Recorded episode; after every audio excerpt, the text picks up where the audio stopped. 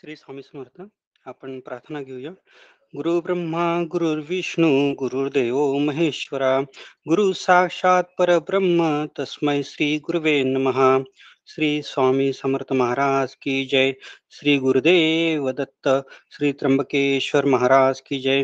गंगा गोदावरी माता की जय. सद्गुरु परम पूज्य मोरे दादा की जय. श्री स्वामी समर्थ गुरुमौली की जय. भारत माता की जय. तर कालपर्यंत मागील आठवड्यात आपण अष्टम स्कंदामधील श्री वामन चरित्र आणि श्री मत्स्य अवतार इत्यादी अवतार भगवंताचे आपण जाणून घेतले. त्यानिमित्ताने आपण मत्स्य पुराणातील काही संदर्भ देखील आत्मसात केले. आणि हीच कथा बायबलमध्ये सुद्धा मत्स्य अवताराची आपल्याला दिसून येते. तर आपण आता नव नवम सं नवव्या संघात जातो आहे. आणि इथे राजा आहे. शुकमुनींना प्रश्न विचारतो की ह्या विवस्वनांच्या उदरी मनु नावांचे पुत्र झाले असे आपण आम्हाला सांगितले. तर या निमित्ताने इश्वाकू प्रमुख जे आहेत त्यांचा विश वंश विस्तार सांगावा. आणि हा इश्वाकू वंश आपण आता जाणून घेणार आहोत. तर अ, शुकमुनी राजाला सांगतात परिषद राजाला सांगतात की हे जे वंश आहेत यांच्यातील राजांचे नाव जरी आपण ऐकले यांच्यातली राजांचे जे कर्म आहे ज्यांनी जे सत्कर्म केले आहेत त्याचं जरी आपण स्मरण केलं तर आपल्याला पुण्य प्राप्त होतं. आणि हेच ह्या पुण्यप्राप्ती निमित्तानेच भागवंत भागवतात काही राजांचा नावाचा उल्लेख आलेला आहे. त्याचा आपण संक्षिप्त परिचय जाणून घेऊ. तर श्राद्धदेव मनूला मनुला आपण जाणतो की इश्वाकू प्रभूती दहा पुत्र झाले. मनु पत्नी श्रद्धा हिला प्रथम कन्या व्हावी. मनुची जी पत्नी होती ती तिची अशी इच्छा होती की प्रथम कन्या व्हावी म्हणून पुत्रकामिष्टी यज्ञ केला. आणि श्रद्ध श्रद्धेला इला नावाची कन्या झाली. आणि पुढे ईश्वरी प्रसादाने एक घटना घडली आणि इलेला पुरुषत्व प्राप्त झाले. आणि या पुरुषाचे नाव म्हणजे सुदुम्न होय. परंतु या सुदुम्नेच्या दुर्दैवाने तो एक रमणीय वनात शिरला आणि हे वन म्हणजे उमा महेश्वरांचं उपवन होतं आणि इथे येणारा प्रत्येक पुरुष स्त्री होईल असा या वनाला शाप असतो. म्हणून सुदुम्ने पुन्हा स्त्री झाला आणि त्यामुळे तो पुन्हा इला झाला आणि इलेला व बुधाचं लग्न झालं आणि त्यापासून त्यांना पुरुरुवा नावाचा पुत्र प्राप्त झाला. आणि नंतर कालंताने कालांताने वष्ट ऋषींच्या अनुग्रहाने सुदुम्न पुन्हा पुरुषत्व प्राप्त झाले आणि सुदुम्नेला उत्कल गय आणि विकल विमल असे पुत्र झाले. आणि या इक्ष्वाकू वंशातच पुढे शरीज शर्यती नावाचा वेदज्ञ राजा हा मनूचा पुत्र होता. आणि त्या राजाला सुकन्या नावाची मुली मुलगी होती. आणि त्या मुलीचं लग्न चवन ऋषींबरोबर झालं. त्याची सुद्धा कथा आपण थोडक्यात जाणून घेऊ. तर सुकन्या नावाची जी सुंदर कन्या होती ती तेरा चौदा वर्षाची सुकन्या आपल्या स्त्री सख्यांबरोबर एका अ, आश्रमात जाते आणि तिथे वृक्षसृष्टी पाहण्यास जाते.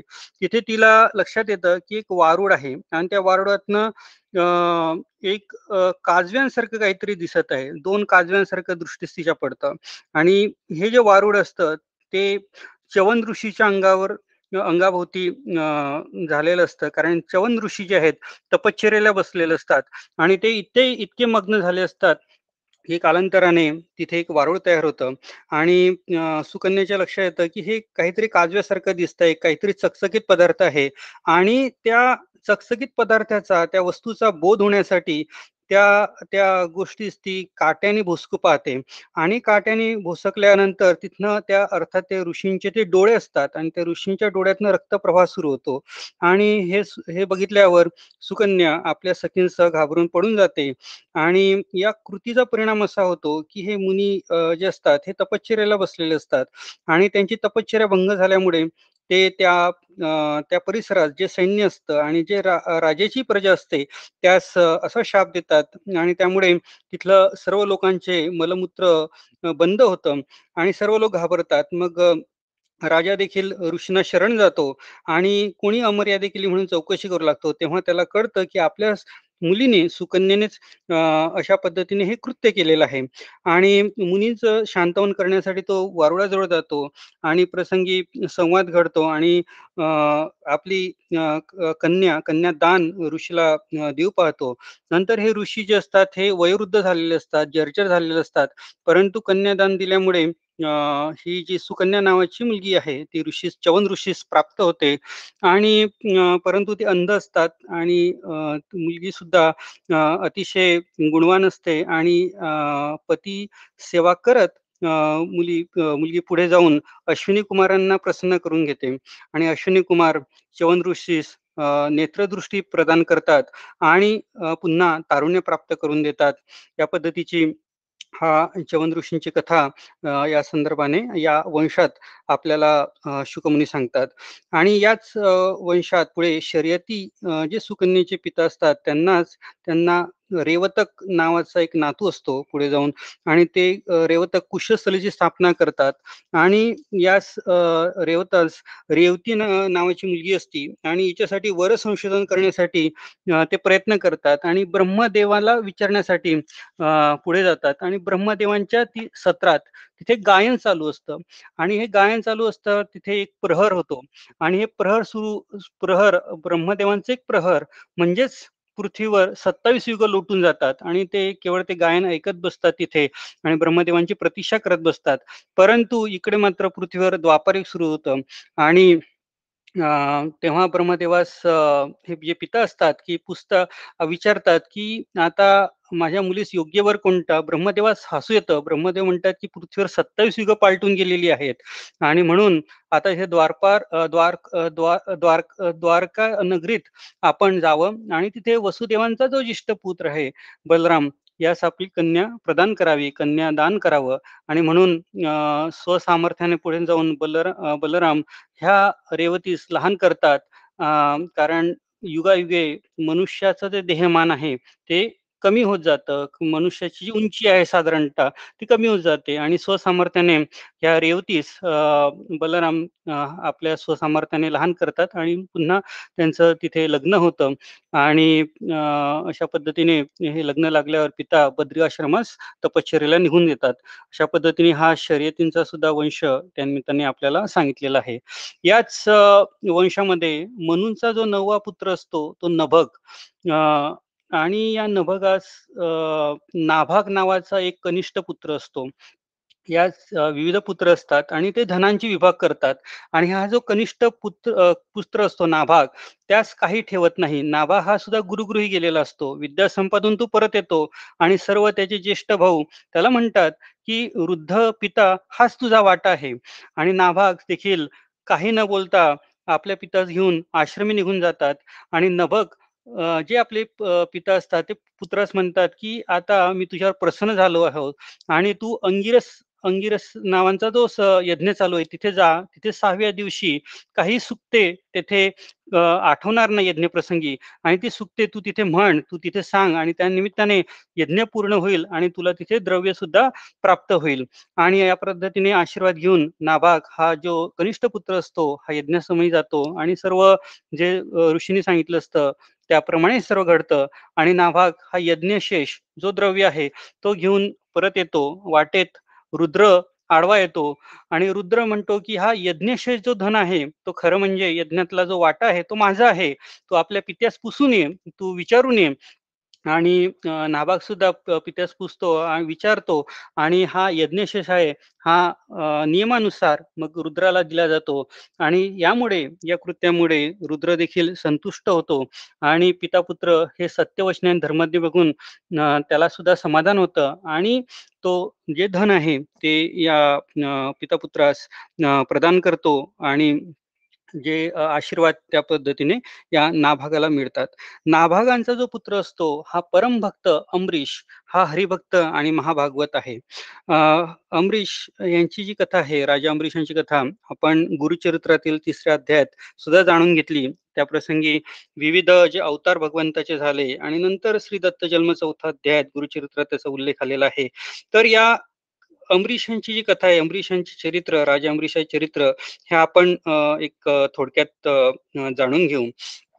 तर हा जो याला जो राजा असतो याला संपूर्ण ऐश्वर प्राप्त असतं. सप्तद्वीपवती पृथ्वीचे ऐश्वर प्राप्त असताना हा राजा आहे, हा कधी उन्मत झालेला नसतो. इतकेच नाही तर संपत्ती लहरीप्रमाणे चंचल व अनिश्चित आहे, हे त्याच्या स्मरणात असते. आपली सर्व ज्ञानेंद्रिय, कर्मेंद्रिय तो दमन करतो व भगवत भक्तांची सेवा करण्याची उपाययोजना करतो. सर्वत्र आत्मस्वरूप भरलेले आहे, अशी श्रद्धा ठेवून सर्व कर्म राजा अंबरीश परमेश्वरास समर्पण करतो आणि भगवत भक्तांच्या आज्ञेप्रमाणे तो राज्यकारभार चालवत असे. तर अंबरीश राजा अनेक यज्ञ करतो. अतिश्रेष्ठ उदराने आपल्या संपत्तीचा विनियोग सतपात्री दक्षिणा या यामध्ये तो आपला वेळ खर्ची घालतो आणि तिथे सुद्धा भगवत भक्त निर्माण होतात आणि अंबरीशाजवळ येण्याची त्यांची अभिलाषा असते आणि ते त्या राज्यातच राहत असतात आणि ते परमेश्वर गुणांचे जे सकीर्तन असे, जे नामस्मरण असे, कीर्तन असे, ते उत्तरोत्तर वाढतच होतं. आणि हा राजा असतो, हा अधिक ते अनेक व्रत करतो. त्यातील एक व्रत महत्वाचं म्हणजे एकादशी व्रत आपल्या पत्नीसह हा राजा करतो. व्रताच्या शेवटी द्वादशीपासून जे व दशमीपासून जे व्रत सुरू झालेलं असतं, दशमी, एकादशी आणि द्वादशीला हा त्या दिवशी पारण करण्याचा प्रसंग इथे येतो आणि हरीची जी षोडोपचार पूजा आहे, तसा एक नियम धर्मशास्त्रात सांगितलेला आहे. त्या पद्धतीने इथे त्याचा राजा त्याचं पालन करत असतो. हा सर्व विधी आटोपल्यावर, ब्राह्मणांची परवानगी घेतल्यावर राजा व्रताची पारणा करत असतो, असा एक प्रकारे प्रघात तिथे घडलेला असतो. एका एकादशीला प्रसंगी तिथे श जे ऋषी आहेत दुर्वास, तिथे प्रकट होतात आणि अर्धपादेदी पूजा केल्यानंतर राजा त्यांना भोजनाचे आमंत्रण देतो आणि ऋषी देखील संध्या वंदनादी नित्यकर्म नित्यकर्मे करून मी नदीवरनं परत येतो, अशा प्रकारे सांगून दुर्वास ऋषी कालंदी नदीवर अ, स्नान करण्यास जातात आणि पाण्यात शिणून त्यांना त्यांचं ब्रह्मज्ञान त्यांचं लागतं. इकडे अ, जो मुहूर्त असतो किंवा साधन द्वादशीची घटका असते, ती निघून जाण्याची वेळ येते. यावेळेस राजास एक पेच निर्माण होतो, की आता मुहूर्त आपला जो आहे, इतक्या दिवसाचं व्रत जे आहे आपलं, ते त्याची मुहूर्तची वेळ आहे, ती निघून जात आहे आणि ऋषी मात्र आलेले नाहीत. मग हा धर्मसंकटात राजा पडलेला असतो आणि अमरीश राजा परमेश्वराचं चिंतन करून, एक आचमन करून, केवळ आचमन करून एक प्रकारे व्रतपारणा क व त्याची व्रताची पारणा करतो. म्हणजेच काय, की तो अ, जे पाद्यपूजन आहे भगवंताचं पाद्यपूजन करून तिथे फक्त तीर्थप्राशन करतो आणि ऋषींची वाट पाहत बघत असतो. सर्व आवश्यक कर्म आटपून दुर्वास ऋषी पुन्हा राजवाड्यात येतात. आणि त्यांच्या लक्षात येतं, की राजाने व्रतपारणा केलेली आहे, पारणा केलेली आहे, असं त्यांना कळतं. आणि त्या प्रसंगी दुर्वास ऋषी क्रोधित होतात आणि राजाला शाप देतात. आणि या प्रसंगी राजाला शाप ऋषी देणार परंतु हा भक्त हा अतिशय श्रेष्ठ भक्त असतो आणि या भक्तांच्या रक्षणासाठी भगवंत सुदर्शन चक्राच्या निमित्ताने त्यांचं संरक्षणच करत असतो. आणि म्हणून ते भागवतकर्त्यांनी फार सुंदर वर्णन ग्रंथकर्त्यांनी इथे अ, या प्रसंगाचं, या घटनेचं आणि जो संवाद झालेला आहे, त्याचं केलेलं आहे, ते आपण देखील थोडक्यात जाणून घेऊ. इथे भागवतकर्ते म्हणतात, "अमरीश स्मरे श्री जगतेची, भक्त कैवारी श्रीपती, सुदर्शन पाठवी रक्षया" आणि म्हणून अमरीश राजा जेव्हा हा शाप त्याला मिळणार असतो, त्या प्रसंगी अ, आपल्या अ, आपल्या भगवंताचं स्मरण करतो आणि भगवंत देखील सुदर्शन तिथे रक्षण करण्यासाठी पाठवतो. "विष्णू सुदर्शन चक्र ज्वलंत, कृत्या जाडी तेणे क्षणात, मग दुर्वासाकडे येतं, तव तो पळू लागला" आणि हे जे सुदर्शन आहे, हे दुर्वास ऋषींच्याच मागे लागतं. दुर्वास करी त्रैलोक्य भ्रमण, त्यांच्या पाठी लागले सुदर्शन, ब्रह्मलोकी मग जाऊन ब्रह्मासी म्हणे वाचावे. आणि म्हणून हे सुदर्शन जे चक्र दुर्वास ऋषींच्या मागे लागलं, हे अं याच्यापासून संरक्षण व्हावं म्हणून दुर्वास ऋषी ब्रह्मदेवात जातात, ब्रह्माशी विनवणी करतात आणि ब्रह्मदेव उत्तर देतात, "ब्रह्मदेवाचा मजला मान, हे तव भगवत कृपा जाण, त्यांचे चक्र हे सुदर्शन, करूनच शके मी निग्रह." म्हणून ब्रह्मपदाचा जरी मला मान आहे, परंतु ही तर भगवंताचीच कृपा आहे आणि हे त्यांचं सुदर्शन चक्र याच याच्यापासून याचं निवारण करण्याचं सामर्थ्य माझ्यात नाही. मग दुर्वास ऋषी कुठे जातात? रुद्रलोकी जाऊन दुर्वास. विनंती करी शंकरास. आवरावे या सुदर्शनाचा बहुत त्रास पावलो. म्हणून रुद्रलोकी जातात. दुर्वास ऋषी आणि शंकरास विनंती करतात. शिव म्हणे भगवान शिव शिव का म्हणतात? शिव म्हणे दुर्वासा तुझे रक्षण करण्यासी माझे असमर्थपण अनंत ब्रह्मांडे करून निर्माण करीय नाश क्षणा माझी. भगवान शंकर म्हणतात की तुझे रक्षण करण्यास मी सुद्धा असमर्थ आहे. कारण अनंत ब्रह्मांड ज्यांनी निर्माण केली त्यांचं हे सुदर्शन चक्र आहे. ऐसा भगवंत सर्वेश्वर ब्रह्मादिक ज्याचा नेणती पार तेने चक्र सोडले तुझवर कोण रक्षिल तुझल की म्हणून सुदर्शनापासून रक्षण करण्यासाठी एकच समर्थ आहे भगवान विष्णूंकडे तुझा. म्हणून भगवान शंकर दुर्वास ऋषींना सांगतात सुदर्शनापासून तुझे रक्षण एक विष्णूच करील जाणं शीघ्र वैकुंठ करी गमन रिगे शरण त्या लागी. म्हणून तू त्वरेने वैकुंठात जा भगवान विष्णू तुझे शंकर करतील. त्रैलोक्या भ्रमणे झाला श्रांत सुदर्शन चोडी त्याची पाठ वैकुंठे आला बडे धावत घाली दंडवत भगवंता. आणि वैकुंठाला आल्यावर सुदर्शन तिथे थांबलं सुदर्शन तिथे थांबलं आणि भगवान विष्णूंना दंडवत दुर्वासमुनी घालतात. विष्णू काय म्हणतात? भगवान दुरास कृष्णा तो सुद्धा आपण जाणून घेऊ. विष्णू म्हणे बा दुर्वास मुनी मी अमस मी असमर्थ तुझे रक्षणी. भक्त असती माझे धनी. मी तव सेवक संतांचा. आणि भगवान विष्णू इथे दुरास मुनींना सांगतात आणि त्या निमित्ताने आपल्याला देखील तिथे बोध प्राप्त होतो. की भगवान विष्णू म्हणतात की दुर्वास मुनी हे तुमचं रक्षण करण्यास मी असमर्थ आहे. कारण हे सुदर्शन चक्र मी जरी पाठवत आलो तरी हे भक्तांच्या अधीन आहे. विष्णू म्हणतात विष्णू म्हणे बा दुर्वास मुनी मी असमर्थ तुझे रक्षणी. भक्त असती माझे धनी मी तव सेवक संतांचा. मी ह्या हे माझे ह्या यांचा मी सेवकच आहे. ह्या संतांचा हे जे माझे भक्तग्रणी लोक आहेत त्यांचा मी एक प्रकारे सेवकच आहेत. भक्तांच्या करावया रक्षण म्या नेमिले सुदर्शन. तुवा केला भक्तांचा अपमान. तेने लागले पाठीशी. आणि तुम्ही भक्तांचा अपमान केलेला आहे. म्हणून हे सुदर्शन चक्र तुमच्या पाठीमागे लागलेले आहे. कारण मी तव भक्त पराधीन मजला स्वातंत्र्य नाही जाणं. भक्त माझे दैवत परम आणि मी प्रियतम भक्तांचा. मी तर भक्तांच्या अधीन आहे मजला मला काही स्वातंत्र्यच नाही आहे. कारण भक्त हे माझे परम दैवत आहे. भक्तांवरी माझी प्रीती जशी प्रत्यक्ष श्री ही नावडे तशी. भक्ती कुणी न भक्ता वाचून मजसी आणि भक्तांशी मी ऐकू. म्हणून भक्तां वाचून मला काहीच चैन पडत नाही. मी आणि भक्त एकरूप आहे.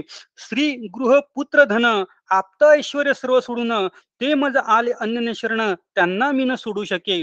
म्हणून हे सर्व सर्वांचा त्यांनी ताक त्याग केलेला आहे. भक्तांनी त्याग केलेला आहे. हे सर्व ऐश्वर सोडून आलेले आहेत.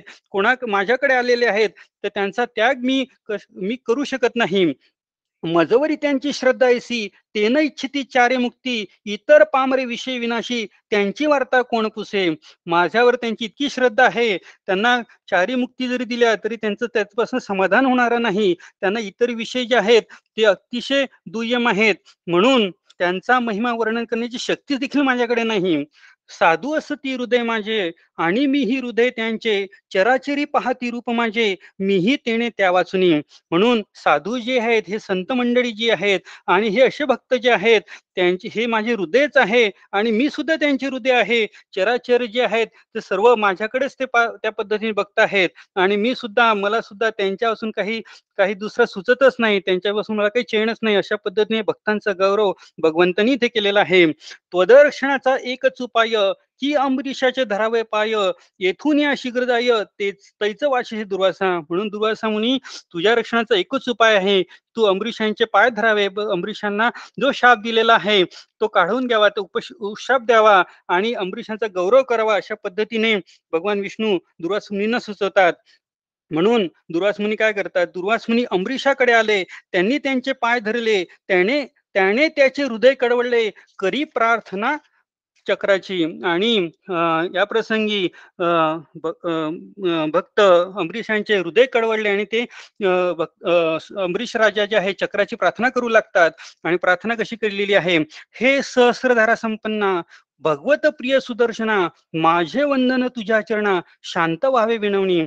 म्हणून हे सुदर्शन चक्रा माझी तुला विनवणी आहे की तू शांत व्हावे. अग्निसूर्य सोम आप तुझी पृथ्वी वायू आकाश विषय इंद्रिय तुझी चिरूप करशी नासहस्रांचा धर्मवेदांचा तू रक्षक अधर्माचा तू भक्षक तुझा पराक्रम असे असं अतर्क्य.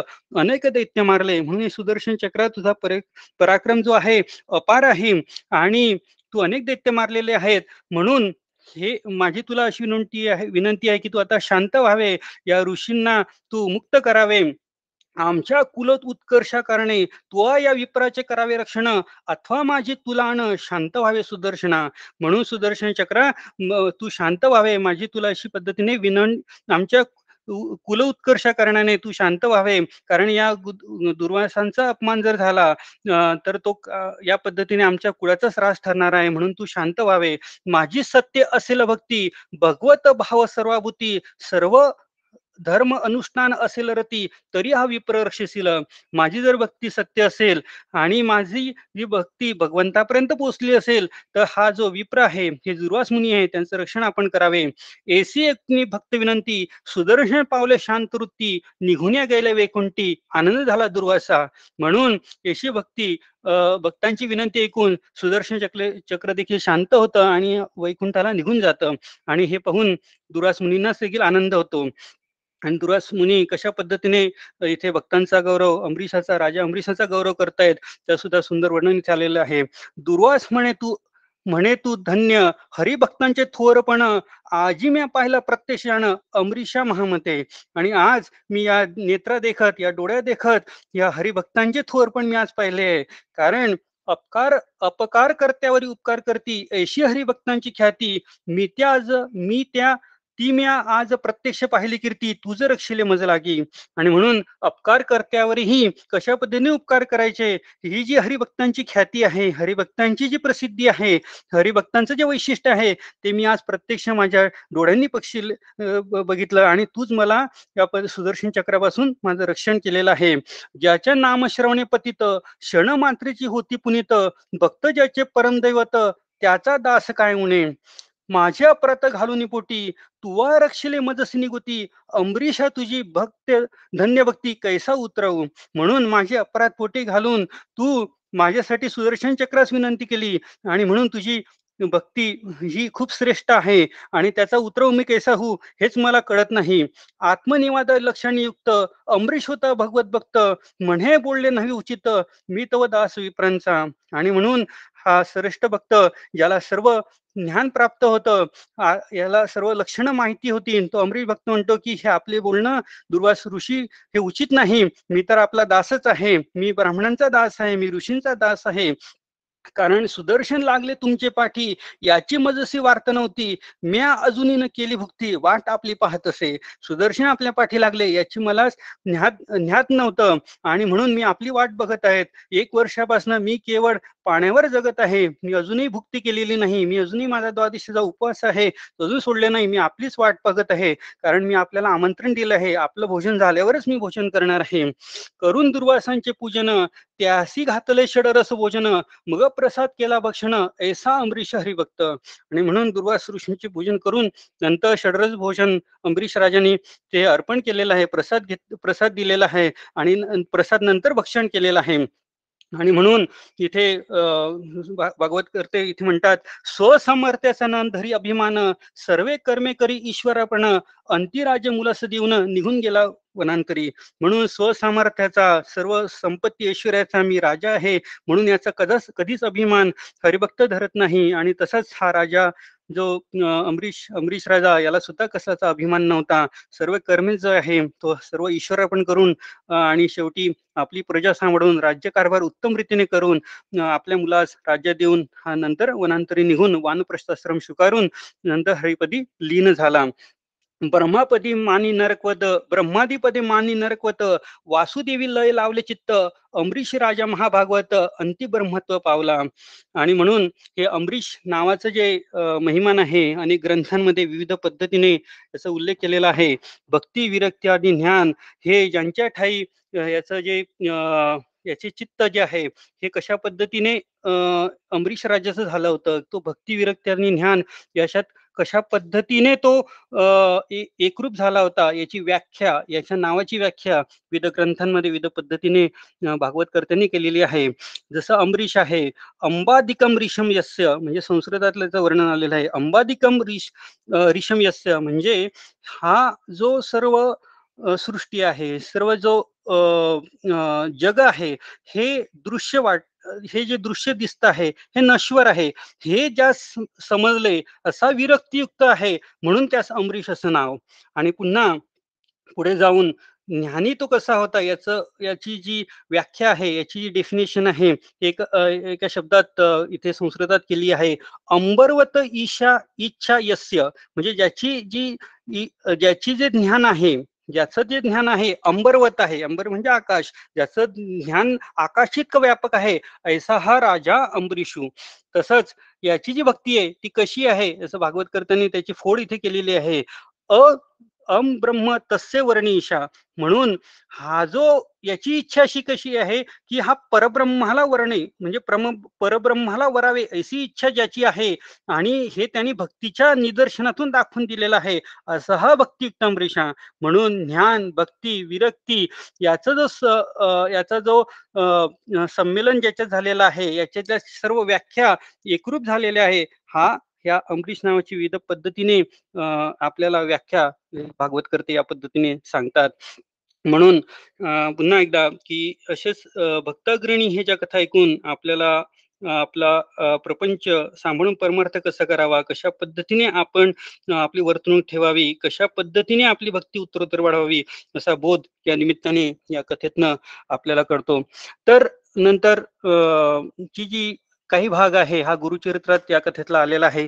आणि म्हणून शेवटी भगवान विष्णू तिथे येतात आणि भगवान विष्णू वचन देतात की पृथ्वीवर मी विविध अवतार धारण करेल आणि विविध अवतार इथे परमेश्वराने धारण केलेले आहेत. आणि नंतर चौथ्या अध्यायात गुरुचरित्रात गुरु दत्तात्रयांचं कशा पद्धतीने अवतरण होतं याची एक कथा देखील गुरुचरित्रात आलेली आहे. तर त्याचा आधीचा जो काही संदर्भ आहे त्यातला मतितार्थ भावार्थ आपण या कथेतनं जाणून घेतला. म्हणून बग बग भगवंतापेक्षा भक्तांना कशा पद्धतीने भगवान विष्णूंनी त्यांचा गौरव त्या पद्धतीने कशा पद्धतीने सन्मान केलेला आहे आणि कशा पद्धतीने त्यांचं श्रेष्ठत्व वर्णन केलेलं आहे या काही संदर्भातनं आपण जाणून घेतलं. म्हणून ही जी कथा जिथे घडली ते जे स्थळ आहे कारण आपण विविध या पद्धतीने भागवताच्या पायवाटेने काही विविध प्रसंग आपण जाणून घेत असतो. तर ही कथा जे ज्या जिथे घडली ते स्थान म्हणजे आजचं जे आपण सोलापूर जिल्ह्यातलं बार्शी म्हणतो तिथे ही भगवंताची बार्शी आणि म्हणूनच त्या तालुक्याला किंवा त्या परिसराला भगवंताची बार्शी असं म्हणण्याचा प्रघात आहे. भगवंताची बार्शी आणि तिथे जगातलं एकमेव भगवंताचं मंदिर बार्शीला आपण बघू शकतो. बार्शी या याचाच अर्थ बारस म्हणजे द्वादशी. बारस याचा अर्थ द्वादशी आणि पुढे जाऊन त्याचं नाव बार्शी होत गेलं. तर जेव्हा वारकरी सर्व मंडळी एकादशीला आषाढी एकादशीला पंढरपूरला जातात भगवान विठ्ठलांचं दर्शन घेतात एकादशीचा उपवास असतो आणि नंतर द्वादशीला ह्या बार्शीला सोलापूर जिल्ह्यातली जी बार्शी आहे तिथे जाऊन ह्या भगवंताच्या मंदिरांचं दर्शन घेऊन भगवंताचं दर्शन तिथे घेऊन द्वादशीला उपवास सोडण्याची प्रथा आहे. आणि त्यामागची जी कथा आहे ती आपण ही आज जाणून घेतली. आणि याची विविध तिथे आरती फार सुंदर पद्धतीने लिहिलेली आहे. आरती होत असते विविध उत्सव तिथे बारशीला होत असतात आणि हे स्थान महात्म्य या पद्धतीने भागवंत भागवताच्या निमित्ताने आपण जाणून घेत आहोत. त्या परिसरातले काही सेवेकरी असतील त्यांना सुद्धा तेथील अ, स्थानिक स्थानिक जे ब्राह्मण असतील ही कथा देखील त्या पद्धतीने सांगतात. तर नंतर पुढे जाऊन इश्वाकू वंश आणि नंतर गंगेचं जे अवतरण आहे ते पृथ्वीवर कशा पद्धतीने झालं याचा उल्लेख सुद्धा शुकमुनी राजा परीक्षितला सांगतात. तो भाग आपण उद्या जाणून घेऊ. आणि तसंच या वंशात पुढे जाऊन खटवांग राजा झाला. रघुवंश राजा खटवांग राजा आणि खटवांग राजांचा पणतू जे आहेत ते दशरथ राजा आणि त्यानंतर त्यांचे पुत्र आपण जाणतो श्री प्रभू रामचंद्र आणि त्यांच्या संबंधीचा जो चरित्र आहे ते सुद्धा आपण थोडक्यात या भागवताच्या निमित्ताने जाणून घेऊ. तर भागवताची रचना या पद्धतीने शुकमुनींनी राजा परीक्षेला सांगताना केलेली आहे की सृष्टी निर्माण नंतरचे जे विविध भगवंताचे अवतार आहे भगवंताच्या अवतारातलं जे मर्म आहे ते देखील आपल्याला या निमित्ताने कळतं. आणि उत्तरोत्तर नंतर आपण शेवटी भगवान श्रीकृष्णांच्या चरित्र त्यांनी विविध विस्तारपूर्वक शुकमुनींनी राजा परिषदेला सांगितलेलं आहे. आणि आपण असं जाणतो की ही हे जे सुरुवातीचा जो हे विविध चरित्र आहेत विविध प्रसंग आहेत ते ऐकल्याने आपलं चित्त निर्माण होतं. आणि हे भूमी नांगरण्याचं खरं म्हणजे एक काम या पद्धतीने या नव्वद नऊ स्कंदांमध्ये झालेलं आहे. आणि नंतर दहाव्या स्कंदामध्ये शुकमुनी अमृत वर्षाव करणार आहेत. भगवान श्रीकृष्णांचं चरित्र त्यांचे बाल बालक्रीडा नंतर त्यांनी सांगितलेली उद्धव गीता याचा पूर्ण बोध आपण जाणून घेणार आहोत. हे भूमी भूमी नांगरण्याचं काम सुद्धा चालू आहे. चित्त शुद्ध करण्याचं काम आहे. आणि नंतर अमृताचा वर्षाव दहाव्या स्कंदापासून पडणार आहे असं शुकमुनी आपल्याला सांगतात. तर आता आपण नवव्या स्कंदात आहोत. पुढील तीन चार दिवसात आपण प्रभू रामचंद्र परशुराम अवतार इत्यादी कथानक जाणून घेऊ. आणि नंतर आपण भगवान श्रीकृष्णांचा जन्म आणि त्यानंतरच्या ज्या विविध कथा आहेत त्या सुद्धा आपण सविस्तर जाणून घेऊ. आतापर्यंतची जी सेवा आहे आपण परप्रभ भगवान श्री स्वामी समर्थ महाराज चरणी अर्पण करूया. आज थांबूया. श्री स्वामी समर्थ. श्री स्वामी समर्थ गुरु वंदना गुरु ब्रह्मा गुरु विष्णू गुरुदेव महेश्वर गुरु परब्रह्म तस्मै श्री गुरुवे नमः श्री स्वामी समर्थ महाराज की जय श्री गुरुदेव दत्त श्री त्र्यंबकेश्वर महाराज की जय गंगा गोदावरी माता की जय। सदगुरु परम पूज्य मोरे दादा की जय। श्री स्वामी समर्थ गुरु माली की जय। भारत माता की जय। श्री स्वामी समर्थ। श्री स्वामी समर्थ। श्री स्वामी समर्थ।